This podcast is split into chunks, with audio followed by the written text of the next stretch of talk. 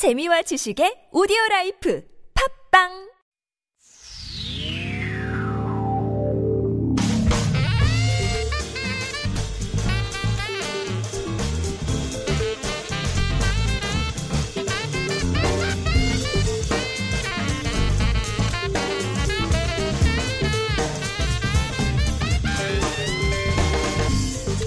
One and only evening show.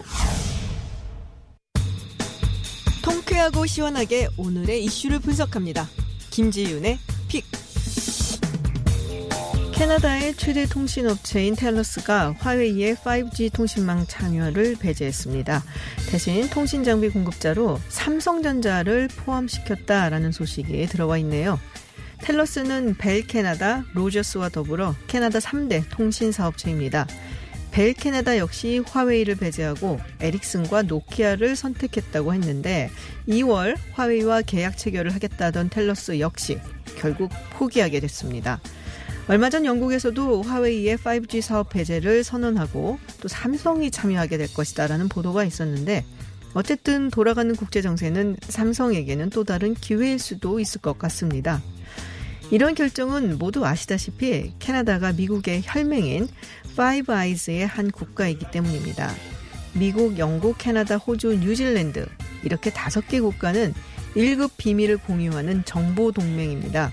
일본이 그토록 이 그룹에 끼고 싶어 했고 또 지난 일월 말에는 일본, 한국, 프랑스를 참여하게 하는 새로운 정보 동맹 이야기가 나왔었죠.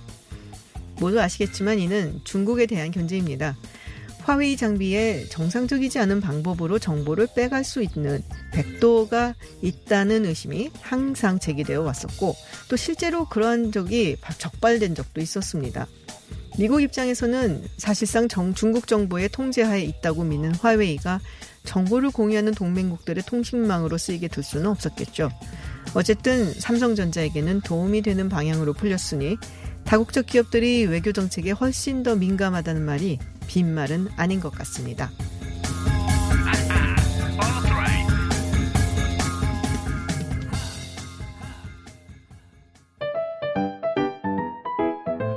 유쾌한 시사 토크 이브닝 쇼 유튜브 티비에스 에프엠으로 들어오시면 실시간으로 방송 보실 수 있습니다. 방송에 참여하고 싶으신 분은 오십 원의 유료 문자 샵 공구오일로 보내주세요. 여러분의 의견 언제나 환영합니다. 시사 뉴스가 조금 더 유쾌해집니다. 이브닝 쇼.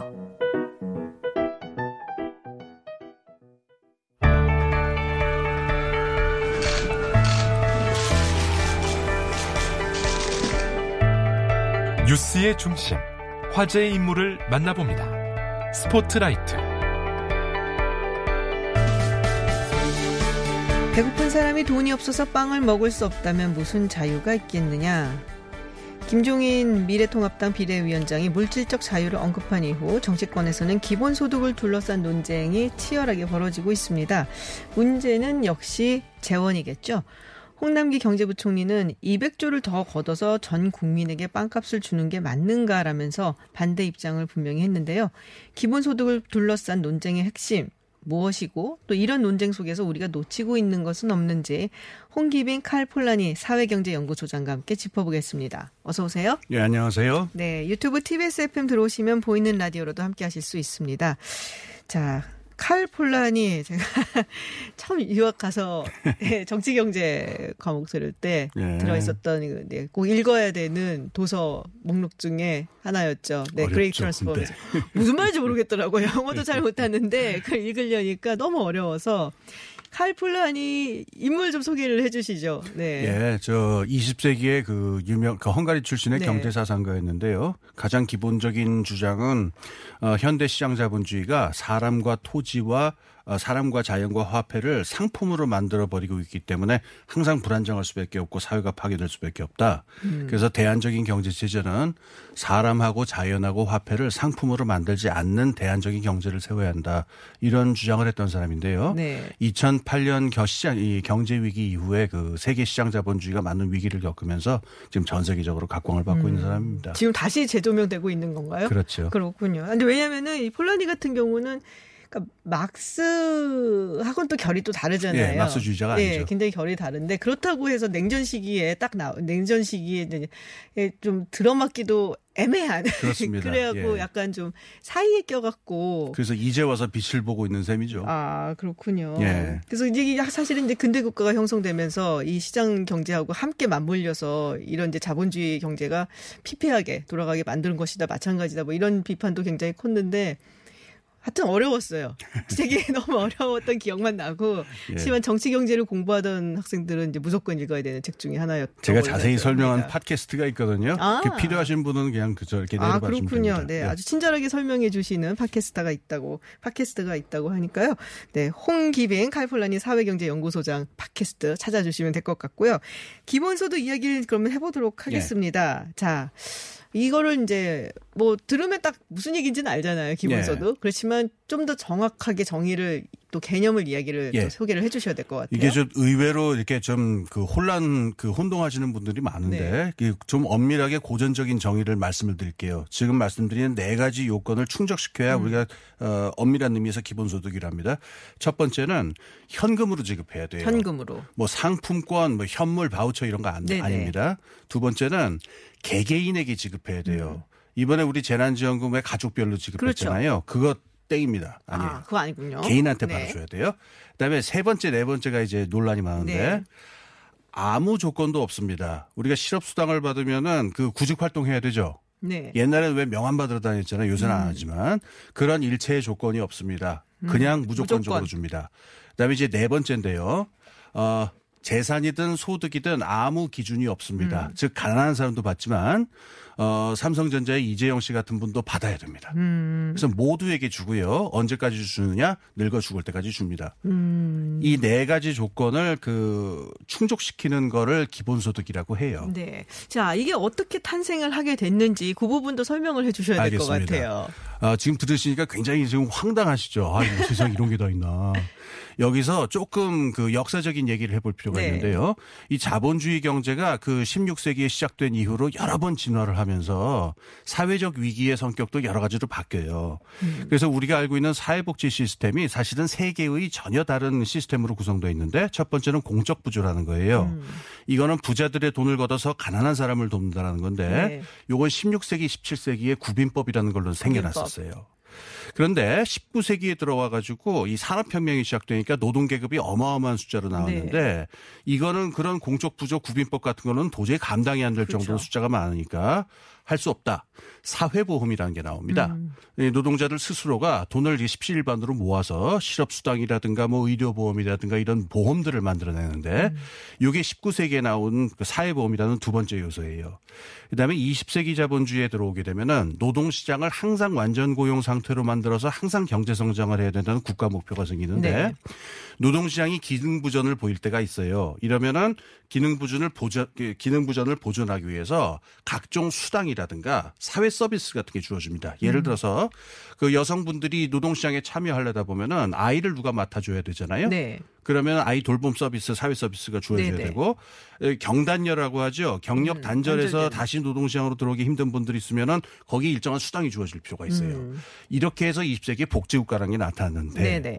이십일 세기 들어오면서 이십일 세기 이 새로운 형태의 자본주의가 나타나는데 기술 변화라든가 이 산업 패러다임의 변화 때문에 노동시장에서 이 사람들을 실업자인지 취업자인지 도저히 분류할 음. 수 없는 종류의 사람들이 굉장히 많이 생겨났어요. 네. 영어로는 이제 컨틴전트 워커라고 그러는데 음. 불안전 취업자라고 그러죠. 네네. 뭐 시급제라든가 그다음에 뭐 우버 운전자라든가 음. 아니면 뭐 계약직 뭐 등등등 이런 분들은 고용인지 실업인지 애매한 상태에서 소득만 가지고 살아가는데 이것도 굉장히 불안하잖아요. 그렇죠. 그러니까 이런 사람들은 앞에 그 자본주의가 변화하면서 나온 세 가지 종류의 복지 시스템으로는 커버가 되지 않는다. 없죠. 그래서 어, 도저히 이렇게 제대로 파악이 안 되는 이 사람들에게 보편적으로 삶을 보장하려다 보면은 아까 말씀드린 기본소득이라는 접근법, 새로운 접근법을 취하지 않을 수 없다. 음. 그래서 이십일 세기 자본주의의 조건에서 새로이 제기된 어, 복지 시스템.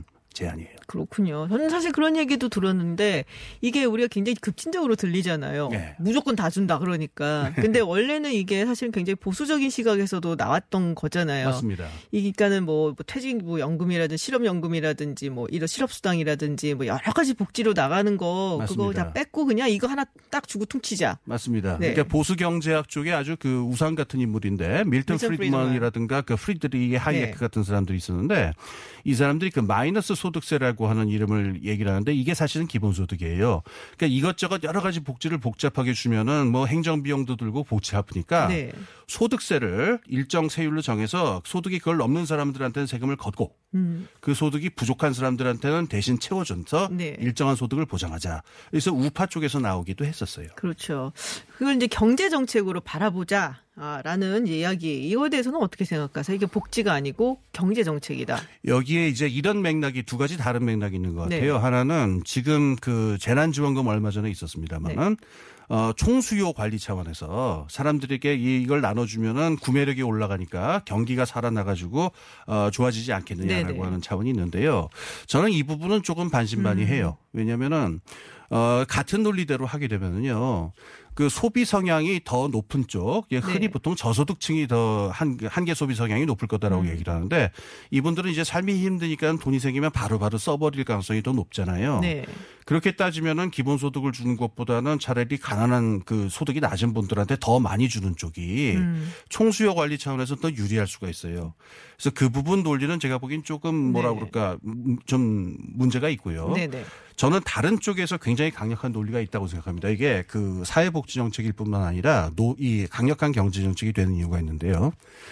어, 노동의 감가상각 문제입니다. 노동의 감가상각. 예, 이거 제가 뭐 이렇게 좋은 비유일지는 모르겠습니다만은 인적 자본이라는 말이 있죠. 자본이 왜 감가상각이 있죠? 그래서 자본이 시간이 지나면은 계속 이제 마모되기도 음. 하고 가치가 떨어지는데. 네네. 노동자 인간도 어떠냐면은 실업 상태에 들어가거나 일자리가 없어서 이렇게 불안전 취업 상태에서 몇 달, 때로는 몇 년을 있다 보면요. 이 노동자로서 일하는 사람으로서의 생산성도 떨어지고 음. 인간으로서 굉장히 힘든 고통을 겪으면서 이게 떨어져요. 음. 그래서 한 연구에 따르면 미국의 노동시장에서는요. 지금 구 개월 정도 어, 실업 상태에 있는 사람은 지금 워낙 산업 패러다임의 변화가 빠르기 때문에 네. 구 개월 정도 실업 상태에 있으면 사 년 실업한 것하고 똑같이 취급한다고 그래요. 아, 그렇게 업데이트가 늘 빨, 그렇죠. 빨라갖고 안 된다는 말씀이잖아요. 맞습니다. 그러니까. 오. 그렇기 때문에 지금처럼 불안전 취업자들이 지금 미국이나 한국이나 뭐 크게 다르지 않은데 그렇죠. 미국의 경우에는 한 사십 퍼센트 전체 노동인구의 사십 퍼센트 오십 퍼센트 정도가 지금 불안전 취업 상태에 있는데 네. 이 사람들에게 스스로 자기를 계속 이렇게 업데이트할 음. 수 있는 활동 자금을 줄 필요가 있어요. 음. 그래서 기본소득이라고 하는 게 단순히 총수요 관리 차원이 아니고 사람들이 일을 하다 보면은 애를 봐야 할 때도 있고 병을 고쳐야 할 때도 있고 뭐 뭔가를 새로 배워야 할 때도 있잖아요. 그렇죠. 자기 인간이 스스로를 계속 업데이트해 나갈 수 있는 활동 자금을 사회가 보장한다라는 점에서 어, 지금처럼 산업 기술의 변화가 아주 빠른 이십일 세기 자본주의에서는 굉장히 강력한 경제 정책이 될 수 있다고 저는 생각해요. 그렇군요. 옹호하는 입장에서 이야기를 해보자면은 사실 그럴 수도 있겠네요. 이런 사람들이 계속적으로 그러니까 어떤 자원을 가지고 본인을 업데이트할 수 있고, 그렇죠. 네, 마음 놓고 할 수 있다면은 뭐 전체적으로 국가적으로 봤을 때도 그 노동의 아, 예. 어떤 질이라든지 아, 이게 상당히 또 올라가. 수도 있겠다라는 그렇죠. 주장도 해볼 수 있겠네요. 예. 그러니까 그 지금 말씀드린 그 패러다임을 이미 그 천구백삼십 년대부터 네. 실행한 나라가 있는데 스웨덴이 그런 경우예요. 음. 이 나라가 복지하고 성장을 밀접하게 결합시켜서 네. 노동력의 수준을 계속 끌어올린다. 복지를 통해서. 그래서 높은 산업 수준을 유지한다. 음. 이런 패러다임으로 굴러왔죠. 근데 이 질문 또 피하실 수 없을 것 같은데요. 돈은 네. 어디서 구할 것이냐. 아, 재원이요. 그러니까요. 항상 돈이 문제죠. 그러니까. 아, 돈이 항상 문제예요. 아, 돈만 있으면 얼마나 좋겠어요. 그죠? 지금 보니까 칼 폴라니 연구소 소장님이 이런 말씀하실 줄 몰랐어요. 돈이 아, 돈이 있으면 좋겠어요. 세상에서 라고. 제일 좋아하는 게 돈이에요, 저도. 아 좋습니다. 아주 인간적이세요. 예. 예, 돈 얘기를 좀 할게요. 네. 음, 우선 기본소득으로 얼마를 지급할 것이냐 하는 건데요. 네. 뭐 십만 원일 수도 있고 몇십만 원일 수도 있는데 국제 기본소득 네트워크에 있는 연구자들이 보통 이상적으로 얘기하는 그 수준은요. 그 나라 일 인당 지디피의 한 사분의 일 정도 수준이에요. 사분의 일 정도. 우리나라로 환산하면은 모든 개인에게 월 한 오십칠만 원 정도를 음. 주자. 이런 이것이 네네. 이상적이다라는 액수인데요. 활동 자금으로서. 이런 돈이 얼마가 드느냐? 한 삼백조가 넘게 들 거예요. 음. 근데 지금 우리나라 일 년 예산으로 봤을 적에 이렇게 되면은 거의 반이 넘는데요? 국민들이 그냥 세금을 거의 한 칠팔십 퍼센트를 더 내야 된다는 네. 얘기니까 이 기본소득이 증세 없이 기본소득이 가능하다. 저는 이런 거는 그 사실이라고 믿지 않아요. 네네. 어마어마한 재정구조의 변화를 필요로 합니다. 음. 그러니까 이런 이 재원을 어디서 조달할 것이냐 하는 얘기가 있는데요. 여기서 기본소득이 제기된 배경 하나를 사람들이 전혀 얘기 안 하는 게 있어요. 뭐냐면은 공유재산의 문제입니다. 공유재산? 기본소득 이야기는요. 그냥 나온 게 아니고 이 공유 이십일 세기 자본주의의 변화에서 공유재산이 차지하는 몫이 너무나 커졌다라는 것 때문에 나와요. 거기서 정당성이 있습니다. 어떤 얘기인지 제가 예를 들어볼게요. 어, 공유재산이라는 게 음, 알래스카주의 예를 들어볼게요. 네. 알래스카주가 지금 기본소득을 가장 온전하게 하는 유일한 음. 주인데요. 칠십 년대에 여기서 유전이 발견, 발견이 됐어요. 그러니까 알래스카 주지사가 이걸 어떻게 할 거냐, 뭐 팔 거냐 어쩌냐 네. 하다가 이거 그냥 엔 분의 일로 나눠주자. 음. 왜냐하면 그 알래스카 주에 있는 그 유전이라고 하는 건 누구의 것이라고도 말할 수 없잖아요. 그렇죠. 그게 뭐 그 땅 주인 거겠어요. 그거 네. 등기했다고. 그러니까 이 석유에서 나눈 수입은 엔 분의 일로 음. 나누는 게 제일 합당하다 그래가지고 알래스카에서 이게 시작이 됐습니다. 자, 이걸 우리가 공유재산이라고 하는데 즉 자본이 만든 부가가치라고 말할 수도 없고 노동이 말하, 만든 부가가치라고도 네. 말할 수 없는 그걸 우리가 공유재산이라고 하는데요. 네네. 이십일 세기 자본주의에는 이게 특징입니다. 이게 부가가치의 엄청난 양을 차지를 해요. 그래서 허버트 사이먼즈라고 하는 그 노벨 경제학상 수상자가 추산하기로는 지금 이십일 세기에 그 우리가 만들고 있는 부가가치의 대략 칠십 퍼센트 정도는 자본이 만든 것도 아니고 노동이 만든 것도 아니고 공유재산에서 나온 것일 것이다. 음. 이렇게 얘기를 해요. 예를 들면 어떤 공유재산에서? 예를 들어볼게요. 지금 우리가 그 에이아이 그러니까 인공지능을 통해 가지고 엄청난 부가가치가 네. 나오고 있고 실업자도 많이 생기고 있습니다. 그렇죠. 근데 그 에이아이의 가치가 어디서 나는지 잠깐 생각해 봐야 되는데 일단 투자자들이 많은 돈을 써서 기술자들을 고용을 해서 굉장히 정교한 시스템을 만듭니다. 네. 여기까지는 자본의 몫이라고 할 수 있는데 알파고는 예외고요. 거의 모든 에이아이 그 인공지능은요. 엄청난 데이터를 때려 넣어 가지고 학습을 시켜야 돼요. 네. 그럼 그 데이터 값은 누가 내나요? 데이터 값. 아, 그거는 데이터는 누구 것인가요? 널려 있는 거죠. 만약에 어. 데이터를 갖다가 누가 값을 매기기 시작하면은요. 어, 어마어마해지죠. 예, 이 네. 인공지능의 부가가치는 그 자본에서 나온 네. 게 아니라 사실 데이터에서, 데이터에서 나왔다고 말할 수 있어요. 지금 데이터를 누구나 쓸 수 있으니까 이걸 그냥 그렇죠. 자본 몫으로 다 가져가는데 네. 이 데이터를 제공한 우리 전 국민과 세계 인류 전체가 이 데이터 공동 관리 기구를 만들어 가지고 얼마씩 뜯는다고 받아낸다고 네네. 생각해 보세요. 이건 공유 재산이 되겠죠. 음. 이렇게 해서 만들어진 소득은 어떻게 나눠 갖는 게 제일 합당하겠어요?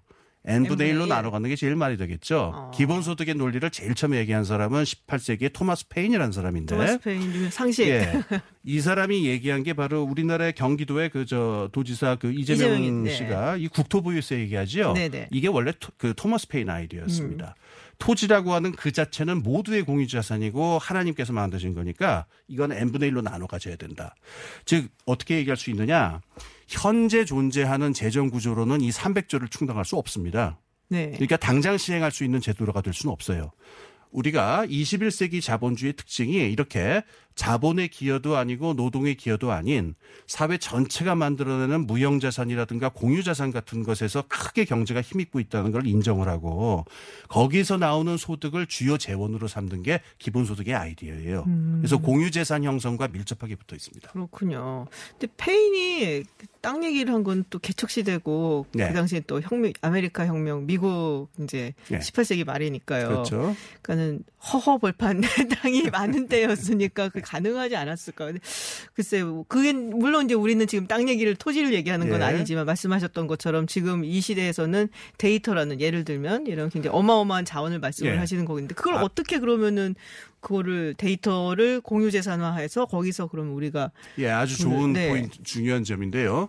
어, 십팔 세기까지는 이제 산업혁명이 본격적으로 시작되지 않았으니까 네. 가장 중요한 자산이 토지였어요. 그러니까 이제 페인 같은 얘기가 나오지만 네네. 지금 말씀하신 대로 이 복잡한 이십일 세기 자본주의에서 공유자산이 뭐냐. 그 인텐저블스라고 우리가 보통 얘기죠. 이 무형자산이라고 얘기하는 것들이 있는데 이 무형자산에 해당하는 것들은 사실 고전적인 자본이나 노동 어느 생수, 요소 생산성으로도 환원될 수가 없습니다. 음. 예를 하나 들어볼게요. 어, 몇 년 전인데요. 그 나가사키 짬뽕이라고 하는 네. 그 라면이 나온 적이 있어요. 네네.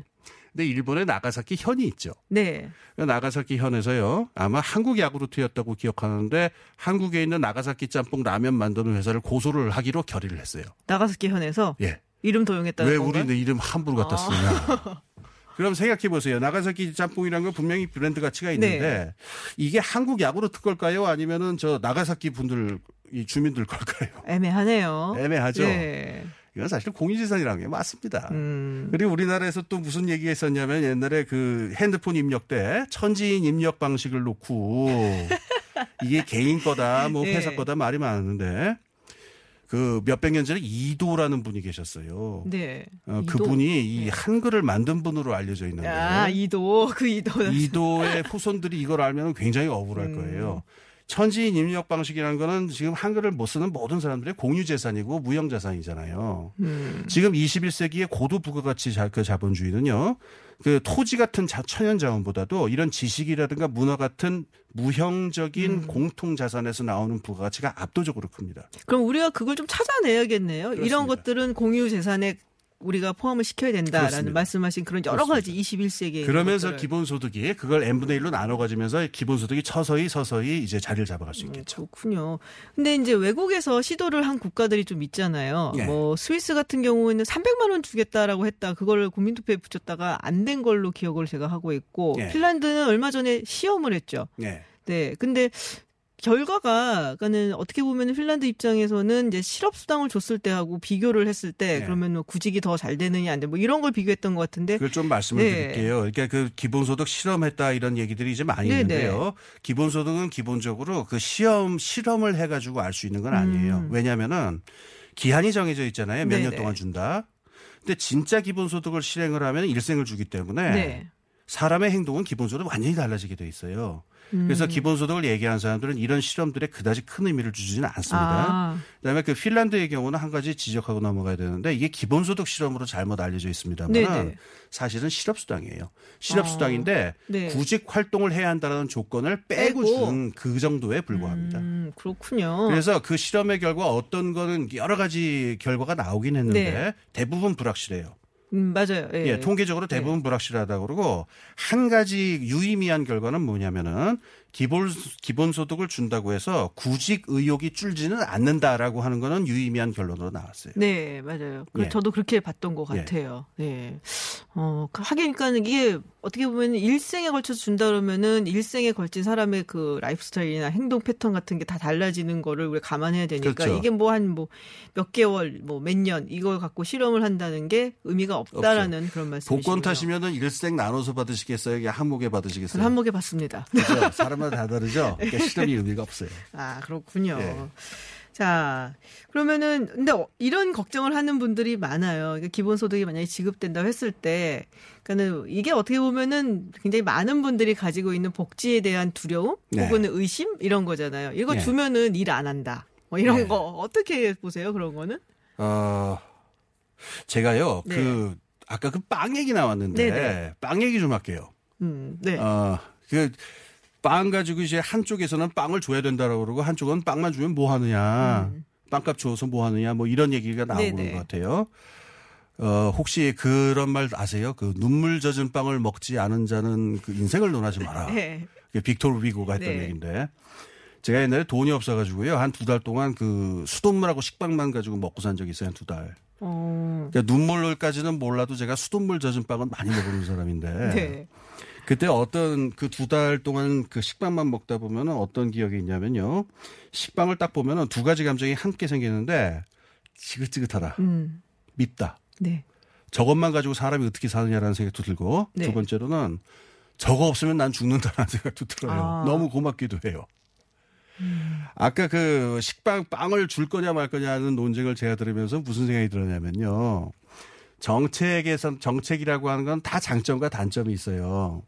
빵이라고 하는 건요. 어떤 경우에는 빵이라도 꼭 있어야 되는 순간이 있고요. 모두에게 빵이라도 줘야 되는 순간이 있고 음. 그다음에 지금 홍남기 씨 얘기한 부분이 굉장히 중요한 측면이에요. 지금 코로나 사태 때문에 큰 피해를 입은 저소득층의 경우에는 지금 빵값만 갖고 안 되거든요. 네.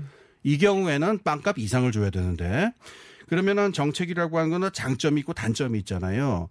이때 각각의 정책을 놓고서 서로의 장점과 단점만 가지고서 이렇게 얘기를 하다 보면 답이 안 나옵니다. 음. 그래서 제가 빵에 겪은 경험을 가지고 얘기를 네. 하다 보면 이렇게 두 개의 정책이 맞서고 있을 적에는 기본으로 돌아갈 필요가 있어요. 이 정책을 통해서 지키고자 하는 가치가 뭐냐. 음.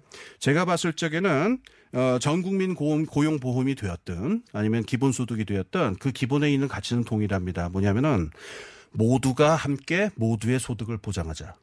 모두가 함께 모두의 소득을 예. 보장하자. 아무도 그 누구를 버리지 않는다.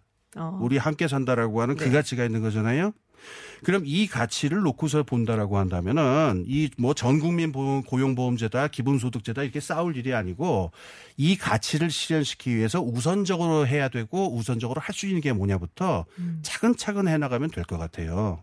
음. 그래서 저는 어떤 일각에서는 이 두 제도를 놓고서 이걸 가지고 막 논쟁을 붙이고 네네. 있는데 저는 전혀 그럴 필요 없다고 생각을 하고요. 전 국민 고용보험이 지금 굉장히 시급해서 먼저 할 수 있어요. 대통령께서도 네네. 말씀하셨고. 근데 이게 기본소득으로 가는 아주 좋은 그 루트가 길이 될 수가 있어요. 어떻게 해요? 그러니까 이 전 국민 고용보험의 밑에 깔려있는 정신도 모두가 모두의 소득을 보장한다잖아요. 네네. 이 보장률을 계속 높여가고 이 보편성을 계속 확장해 나가고 이걸 하다 보면 이게 어느 순간인가는 취업자다 실업자다 이게 중요한 게 아니라 모두가 소득을 보장받아야 된다라고 하면서 점진적으로 기본소득으로 발전해 나갈 수가 있습니다. 네, 제가 사실은 가장 지금 어, 와닿았던 말이 그 네. 말씀이에요. 그 누구도 네. 떼놓고 버리고 가지 말라는 말씀. 네. 그런데 그게 단순히 이렇게 경제적인 부분이 아니고 사회에 우리 약자들 소수자들 많잖아요. 네. 사실 그럴 때 이제 우리가 눈 한번 찔끔 감고 모른 척하면은 네. 잠시 편할 수 있거든요. 네. 그렇지만 이 사회나 공동체가 해야 되는 일은 네. 그런 분들이 한 분도 낙오되지 않게. 네. 좀 늦더라도 같이 가야 되는 게 아닌가라는 생각을 이제 항상 네. 했었기 때문에 네. 착하게 약간 착한 김지훈으로 돌아올 때 그런 생각을 했었기 때문에 그 말씀이 네, 되게 와 닿습니다. 사실은 네. 네. 전 국민을 이게 뭐 굉장히 너무 이상적이다라고 말씀을 하시는 분들도 계시겠지만 전혀 이상적이지 않습니다. 네. 다른 예를 하나 들어볼게요. 영국에서요. 그러니까는 이 아동 비만 문제가 된 적이 있었는데. 네네. 저소득층의 아동 비만, 저소득층이 음. 아동 비만이 굉장히 그렇죠. 많이 생겨요. 네. 근데 이걸 묵과하면 어떤 일이 벌어지냐면요, 건강보험이 무너지기 시작해요. 음. 그러니까 당뇨병 환자, 심장병 환자가 많이 나오기 때문에 네. 건강보험, 그러니까 영국은 물론 엔에이치에스지만은 보험 기금 자체가 무너지면서 결국 사회 전체가 그걸 비용으로 고스란히 떠안게 그렇죠. 됩니다. 그러니까 단순히 착한 마음을 꼭 가지실 필요 없어요. 저는 개인적으로 굉장히 못된 사람인데. 못됐음에도 불구하고 모두가 모두의 소득을 보장해야 된다. 저는 네. 그렇게 생각해요. 그 아동 비만이라든지 이런 건 미국도 굉장히 문제거든요. 그럼요. 국방부에서 문제를 삼아요. 왜냐하면 네. 미국은 이제 그 우리처럼 질병제가 아니라 모병제인데 네. 그 모병제 기준이 있거든요. 어쨌든 아무나 다 어플라이를 할 수는 없고 그렇죠. 거기에 뭐 뭐가 있으면 안 되고 뭐가 있으면 안 되고 뭐가 있으면 학력은 어느 정도 돼야 되고 근데 그중에 하나가 네. 체중과 신장이 있어요. 아하. 체중이 과체중이 되는 사람이 너무 많으니까 아이고. 그 연령대에서 그러니까 그 끌고 갈 수 있는 혹은 신청을 할 수 있는 예. 그런 젊은 이들이 별로 없는 거예요. 모자른다. 제가 아까 식빵 예. 먹었다고 그랬죠? 그 두 달 후에 제가 체중이 어떻게 됐을 것 같아요? 많이 빠지시지 않아요? 아니요. 늘었어요? 엄청 늘었어요. 칠 킬로그램가 아, 늘었어요. 두 달 만에. 탄수화물 안 줬습니다. 맞아요. 그러니까 지금 그 비만 문제가 뭐랑 직결되어 있냐면요. 잘 먹으려면은 세 가지 중에 하나는 있어야 되는데 돈이 많든가 시간이 많든가 돌봐주는 사람이 있든가. 맞아요. 그런데 그 돈 없는 유학생은 셋 다 없잖아요. 그리고 그 저소득층의 그 저희 아동들 같은 경우에 이 세 가지가 다 부족한 경우가 그렇죠. 너무 많아요. 그렇죠. 그래서 만두, 라면 이런 거 가지고 맞아요. 자꾸 먹게 되는데 이게 고스란히 나중에는 사회 비용으로 결국 돌아오게 돼요. 음. 그러니까 이걸 모두가 모두의 행복과 안녕을 함께 돌본다라고 하는 생각은 무슨 그런 도덕적인 선이나 이런 게 아니고 아주 합리적이고 지각 있는 이십일 세기 산업사회의 상식이라고 저는 생각해요. 네. 자, 문자 중에 오늘 뭐 홍기빈님 고정해달라는 문자까지 주고 왔습니다. 뭐 기본소득부터 시작해서 우리 사회 공동체의 이야기까지 뭐 다 나눠봤는데요. 네, 굉장히 의미 있는 시간이었다고 저는 생각이 네, 들고요. 감사합니다. 네, 말씀 뭐 너무 잘하시고 또 네, 즐거운 얘기. 아유, 사회를 잘하셔서. 아유, 그렇습니다. 무슨 말씀을요. 네, 정말 잘 들었습니다. 네. 네, 기본소득 이슈 그리고 우리 사회 이슈까지 전부 다 함께 망라해서 이야기 나눠봤습니다. 지금까지 홍기빈, 칼 폴라니 사회경제연구소장이었습니다. 오늘 고맙습니다. 예, 네, 감사합니다.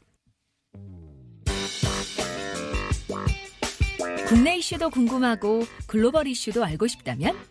김지윤의 이브닝 쇼. 네, 해외 뉴스 알아보는 서울타임즈 시간입니다. 전주현 캐스터와 함께합니다. 어서 오세요. 네, 안녕하세요. 네, 유튜브 티비에스 에프엠 들어오시면 본이 보이는 라디오로도 함께 하실 수 있습니다. 자, 제가 지난번에 한번 소개해드린 적은 있는데요. 지금 국경에서 중국하고 인도하고 무력 충돌이 있었는데, 네. 뭐, 양국 국가의 이제 국민들, 네. 하여튼 뭐, 민심은 굉장히 흉흉해지는 것 같아요. 상대에 그렇습니다. 대해서. 지금 인도 철도부 관계사인 디에프씨씨아이엘이라는 업체가요. 음. 중국 업체가 진행하던 우리 돈으로 한 칠백억 원이 넘는 규모의 공사 계약을 파기하겠다. 이렇게 밝혔습니다. 아. 일단, 이제 겉으로 내세운 이유는 사 년 전에 계약을 맺었는데 아직도 공사 진척이 별로 안 됐다 이걸 들었어요. 근데 현지 언론들은 사실 십오일에 라다크 지역에서 굉장한 충돌이 있어서 인도군이 네네. 이십 명이 사망하는 일이 네. 있었으니까 그것에 대한 보복인 것 같다라고 음. 분석을 내놨고요. 지금 사회 정의 담당 부장관은 아예 중국산 제품 보이콧하자, 중국 음식을 파는 식당과 호텔은 문을 닫아야 된다 뭐 이런 얘기까지 하고 있고요. 음. 당연히 지금 시민들 사이, 국민들 사이에서는 인도 제품 불매 운동이 지금 네네. 벌어지고 있습니다. 그래서 뭐 시위를 하면 중국산 제품을 다 불태우는 그런 일도 지금 벌어지고 있고요. 지금 다만 그런데 이런 분위기가 아주 그럼 큰 폭으로 중국 제품이 수입이 줄어드는데 영향을 미칠 것이냐. 근데 이제 전문가들은 그것도 쉽지는 않을 것이다. 왜냐하면 네네. 제조업 기반이 인도가 약하니까요. 음. 지금 중국에 의존하고 있는 의존도가 굉장히 크거든요. 네. 이걸 한순간에 끊어버린다는 건 좀 어렵기 때문에 좀 힘들고 그리고 인도 분들이 제품 원산지보다는 가격에 더 민감한 반응을 음. 보인다고 합니다. 그래서 이천십칠년에도 군사 충돌이 맞아요. 있었는데 네. 그때도 이제 불매운동 같은 것들이 일었지만 그게 오래 가지는 않았다 음. 이런 얘기를 하고 있어요. 아무튼 양국이 계속 이렇게 놔줄 수는 없으니까 지금 군사 채널을 가동해서 회담을 벌이고 있는 것으로 알려지고 있습니다. 그래서 그때 막 돌 던지고 그랬었거든요. 네. 그때도 네. 이천십칠년도에도. 네. 네. 자, 근데 지금. 이십 명 사망했다고 했잖아요. 네. 물론 이제 인도 측에서는 중국에도 한 사십여 명이 네네. 사망했다라고 이야기는 하고 있지만 지금 공식적으로 알려진 거는 인도 측에 이십 명의 사망자가 나왔다는 건데. 그렇습니다. 근데 지금 그 무기를 중국군이 어떤 걸 썼는가 이걸 네. 공개를 하면서 지금 인도에서 굉장히 격분하고 있다라는 얘기가 있어요. 그러니까 양측이 그 총기를 사용하지는 말자 네. 이런 협약을 맺어서 지금 그 뭐 계속 그 계속 충돌을 빚어도 난투극이다. 그러니까 돌 던지고 네. 뭐, 뭐 그런 것이다. 뭐 이런 얘기인데 네. 쇠몽둥이가 그냥 쇠몽둥이도 너무 끔찍하죠. 근데 네.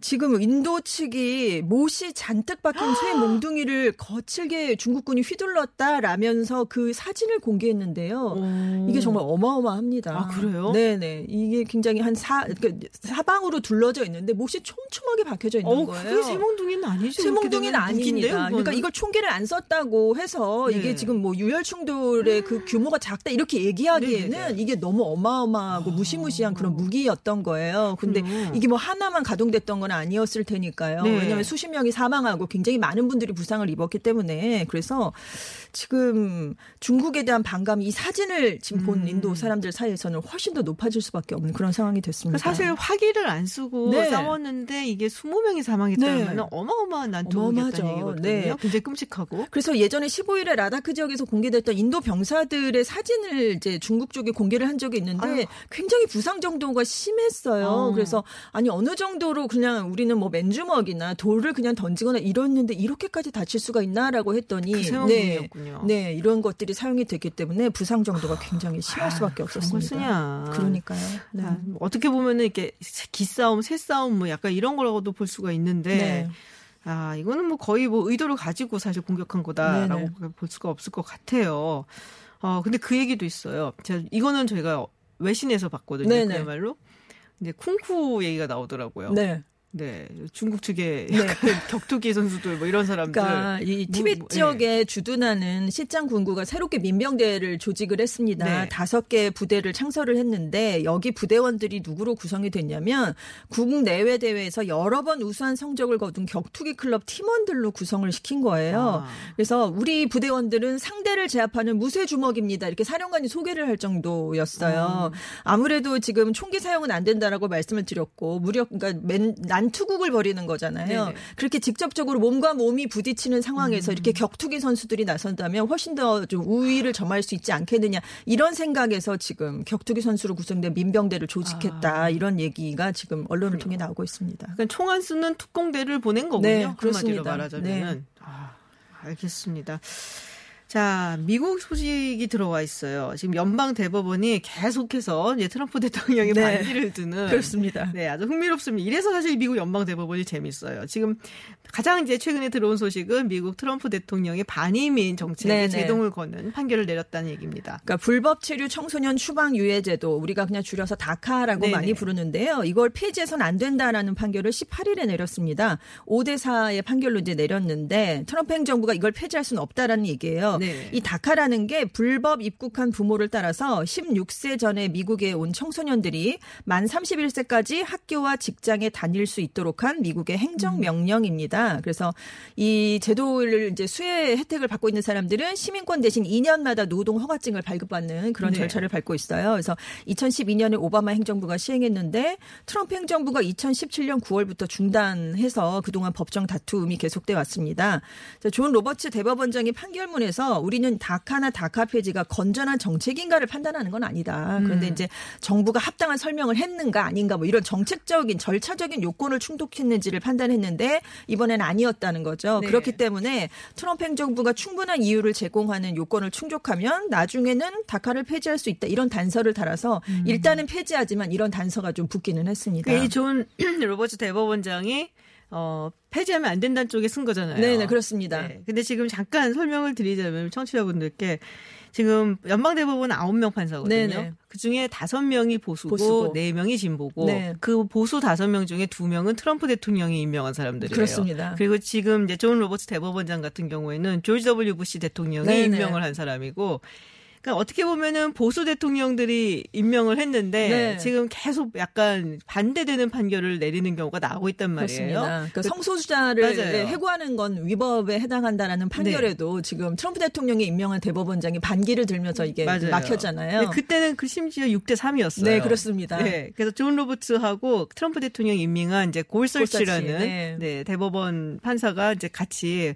어, 그러니까는 차별하면 안 된다라는 그렇습니다. 쪽에 주장에 힘을 실어서 그러니까 미국 연방대법원 재밌는 게 이런 거란 말이에요. 네. 보수하라고 임명을 한 것 같은데 네. 진보적인 판결 내리고 그렇습니다. 네, 그런 그래서. 일들이 있어갖고 상당히 흥미롭고 참 로버츠 대법원장은 정말 어, 조지 더블유 부시 대통령이 이럴 줄 몰랐다. 네. 얘기 할 만도 한 게 여러 번 그랬거든요. 네, 여러 번 그래서. 사실은 조금 배신감을 느낄 수도 있겠다라는 생각이 들긴 합니다. 그럼 어쨌든 지금은 네. 그러면은 추방을 할 수 없게 된 거죠? 네, 일단은 그렇게 됐습니다. 행정부가 뭐 새롭게 뭔가 음. 정책적으로 뭐 절차를 밟아오지 않는 한 지금은 할 수가 없게 됐는데요. 당연히 트럼프 대통령을 음. 굉장히 반발하면서 우리는 새로운 대법관이 필요하다. 새로운 명단을 발표하겠다 이렇게 얘기를 했는데. 아니, 물러나지 않으면은 새로운 사람 못 하는데. 공신직이니까. 근데 네. 지금 물러나겠다고 하는 사람은 아무도 없거든요. 아무도 없는데 네. 그 진보 쪽의 긴스버그. 그렇습니다. 네. 고령이시죠. 너무 나이도 많고. 네. 많고. 팔십칠 세시고. 네, 그리고 투병과 암을 네. 수술 네 번인가 받았죠. 그렇습니다. 최근에 조금. 몸이 좀 안 좋으시고 네. 스티븐 브레이어 대법관도 팔십일 세입니다. 맞아요. 그래서 이 두 명의 대법관을 겨냥해서 트럼프 대통령이 이런 얘기를 한 게 아닌가 했지만 뭐 나가라고 할 수는 없거든요. 아, 그 네. 긴스버그 대법관은 네. 죽을 때까지 한다라고 한 사람이니까요. 그냥 아유, 궁금하신 분이네요. 네, 그래서 하여튼 뭐 재밌는 판결이었습니다. 네, 오늘 서울타임즈 외신 알아보는 시간 오늘 여기까지 하도록 하겠습니다. 네, 전준 외신 캐스터와 함께했습니다. 고맙습니다. 네, 감사합니다.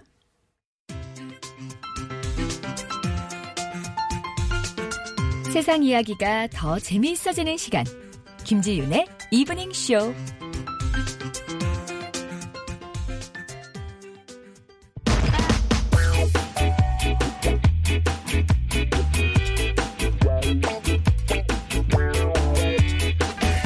빠르게 변하는 아이티 세상. 놓쳐서는 안 될 핵심 정보만 쏙쏙 뽑아 알려드립니다. 아이티 속으로. 아이티 속으로 김덕진 한국인사이트연구소 부소장님과 함께합니다. 어서 오세요. 네, 안녕하세요. 김덕진입니다. 네, 자 이게 도대체 어떻게 이런 일이 있는지 궁금한데 네. 지금 뭐 해킹, 시중은행 해킹을 시도했던 이제 범죄자가 있는데 이 사람 이제 딱 뭐 체포를 해갖고 그렇죠. 뭐 막 뒤져봤더니 압수물에서 개인 신용카드 정보가 어마어마하게 발견이 됐다는 얘기가 있어요. 음. 이게 해킹이 그렇게 쉬운 건가요? 그러니까 이게 네. 어디에서 어떻게 해킹이 됐냐가 상당히 중요한데요. 네네. 일단은 이번에 보니까 이 포스 단말기 서버 업체가 털렸다. 라고 이제 지금 예상을 하고 있어요. 네. 그럼 일단은 포스가 뭔지부터 그러니까, 좀 그거부터 네, 물어보려고 했어요. 봐야 될 것 같은데 포스라는 게 약자로 이제 포인트 오브 세일즈고요. 그냥 쉽게 말하면 우리 가게들 보면 네. 결제하는 기계 있죠. 네, 이게 긋는 거. 네, 그게 네. 이제 포스 기계입니다. 아. 네, 근데 그게 이제 결제를 할 때 카드 기계가 연결이 돼 있잖아요. 그래서 네. 그것도 일종의 컴퓨터라고 보시면 돼요. 음. 그래서 컴퓨터가 이제 인터넷을 통해서 결제를 하게 되면 카드사에 그 정보가 넘어갈 텐데 네. 중요한 건 만약에 일반 식당에서 모든 카드사에 계약을 하려면 원래대로 하면 뭐 우리나라에 카드가 많잖아요. 그 네. 많은 카드를 다 만나러 다니기가 상당히 복잡하겠죠. 네, 귀찮기도 하고. 네. 그래서 그 중간에 그거를 연결해주는 부가통신 이용체인 벤사라고 하는 데가 있습니다. 벤. 그러니까 유통, 유통업체군요. 네, 한마디로. 이제 뭐 밸류 에디드 네트워크인데 어쨌든 그 부가적인 음. 뭐 통신하는 그래서 거기 서버를 거쳐서 이제 결제가 되게 돼 있어요. 음. 그래서 이제 보통 식당을 열었다라고 하면 그런 벤사 같은 데에서 영업을 하죠. 그래서 네. 뭐, 아, 저희, 뭐 예를 들어서 저희 포스 기계를 쓰시면 뭐 예를 들면 포스 기계를 공짜로 주거나 음. 혹은 뭐 영수증 있잖아요. 영수증 네네. 롤지 그런 걸 계속 음. 무료로 줄 테니까 어. 우리 걸 쓰세요라고 하는 거예요. 근데 음. 그게 그러는 이유가 예를 들어서 뭐 카드 결제 수수료가 있잖아요. 근데 그 수수료 중에 일부가 이제 벤사에게 가기 때문에 음. 이제 벤사 입장에서는 하나 이제 영업을 하면 거기가 이제 계속 결제하는 동안에 자기가 수수료를 계속 받게 되잖아요. 네. 그러니까 이제 당연히 좋은 거예요. 근데 문제는 이번에 해킹이 된 게 이 벤사의 서버가 이제 해킹이 된 거라고 보시면 돼요. 아. 그러니까 통신 카드사가 해킹된 것도 아니고 네네. 그 처음에 결제하는 데가 해킹된 것도 아니고 음. 그 서브 데이터를 모아서 넘겨주는 네. 이 이제 벤사가 이제 서버가 음. 해킹이 됐다. 아, 중간에서 데이터를 모아서 넘겨주는 네. 이 회사가 네. 해킹이 된 것이다. 네. 이제 그러다 보니까 어 이제 어떤 단점이 있었냐면 예를 들어서 식당 하나가 해킹이 됐으면 그 식당 하나에서 결제한 정보만 해킹이 됐거나 네. 혹은 어떤 카드사가 해킹이 됐다라고 하면 그 카드사의 정보만 해킹이 됐을 거잖아요. 네. 근데 중간에 연결해주는 데다 보니까. 다 됐겠네 그러니까. 네 맞습니다. 그러니까 다양한 섞여있는 정보들이 한마디로 서버가 해킹이 된 이런 아, 상황이다라고 보시면 될 것 같습니다. 그렇군요. 아, 그 얘기를 들으니까 어디 가서 식당 같은 데서 이거 카드 결제해야 되나 갑자기 무서워져요. 네, 일단은 기본적으로 그 컴퓨터 자체가 네. 어, 말씀드린 대로 컴퓨터다 보니까 이제 어떤 스파이웨어나 바이러스나 해킹 음. 가능성이 분명히 존재해요. 네. 그리고 또 한 가지 단점이 이런 벤사들이 아까 말씀드린 것처럼 한 번 이렇게 결제를 하면 계속 쓰게 되잖아요. 그렇죠. 근데 어차피 이게 중간에 거쳐가는 거다 보니까 굳이 그 컴퓨터를 좋게 하거나 굳이 그 서비스를 강하게 할 필요가 없어요. 왜냐하면 결제만 되면 되거든요. 근데 반대로 우리가 생각해보면 컴퓨터도 오래된 거를 쓰면 보안에 취약해지잖아요. 그렇죠. 이것도 마찬가지인 거예요. 예를 들어서 뭐 구십 년대부터 이천 년부터 뭔가 계속 오랫동안 하던 가게다. 라고 하면 보통 그 벤을 안 바꿨을 확률이 높거든요. 그렇게 되면 아. 컴퓨터가 거의 뭐 이십 년 넘는 운영체제가 그대로 있다 보니까 그것 자체가 인터넷에 다 연결이 돼 있잖아요. 네네. 그러니까 결국에는 보안에 취약할 수밖에 없다라고 하는 좀 부분이 있고요. 음. 그나마 이제 좀 다행인 거는 이제 거기에서 해킹이 될 때의 정보들이 그것만으로는 뭔가를 하기에는 좀 부족한 약간 그런 아, 종류다라고 이제 설명을 드릴 수 있을 것 같아요. 아, 그래요? 네, 그러니까 부족한가요? 이, 네, 이게 뭐냐면 이번에 이제 해킹된 좀 정보들을 좀 보면 네네. 일단은 열여섯 자리 카드 번호가 있습니다. 네. 그리고 유효 기간이 있고요. 네. 비밀번호가 있는데 암호화된 비밀번호예요. 아, 그래서 그건 모르는 거예요? 네, 그렇죠. 그러니까 암호화된 어. 비밀번호라는 건 어떤 개념이냐면 보통 우리가 그 암호화 컴퓨터상의 암호화라고 하면 택배를 네. 택배 박스에 넣어서 배달을 하는 개념이라고 생각하시면 돼요. 근데 거기에 이제 열쇠가 있는 거죠. 그러다 보니까 열쇠가 있는 사람은 그걸 열 수 있는 건데 음. 이제 그 열쇠가 없으면 그 비밀번호를 열 수가 없는 거예요. 근데 음. 그 열쇠는 누구만 가지고 있냐면 카드 회사 본사랑 그리고 처음에 있는 개인사만 있기 때문에 암호화되어 있는 비밀번호는 이제 그 상태로만 열게 되면 음. 카드사까지 해킹하지 않는 이상 이제 알 수는 없습니다. 아. 이제 이러다 보니까 카드 번호랑 유효기간 그리고 주민등록번호만 있는데 이제 그것만 가지고 결제를 하긴 어려워요. 근데 하지만 주민등록번호 뭐 이런 것들이 있기 그러니까요. 때문에 그런 것들은 충분히 조합을 한다면 결제가 아닌 예를 들어서 네. 주민등록번호 도용이라든지 아하. 이런 데서는 좀 악용될 부분은 있다라고 설명을 드릴 수 있을 것 같습니다. 아 그렇군요. 네.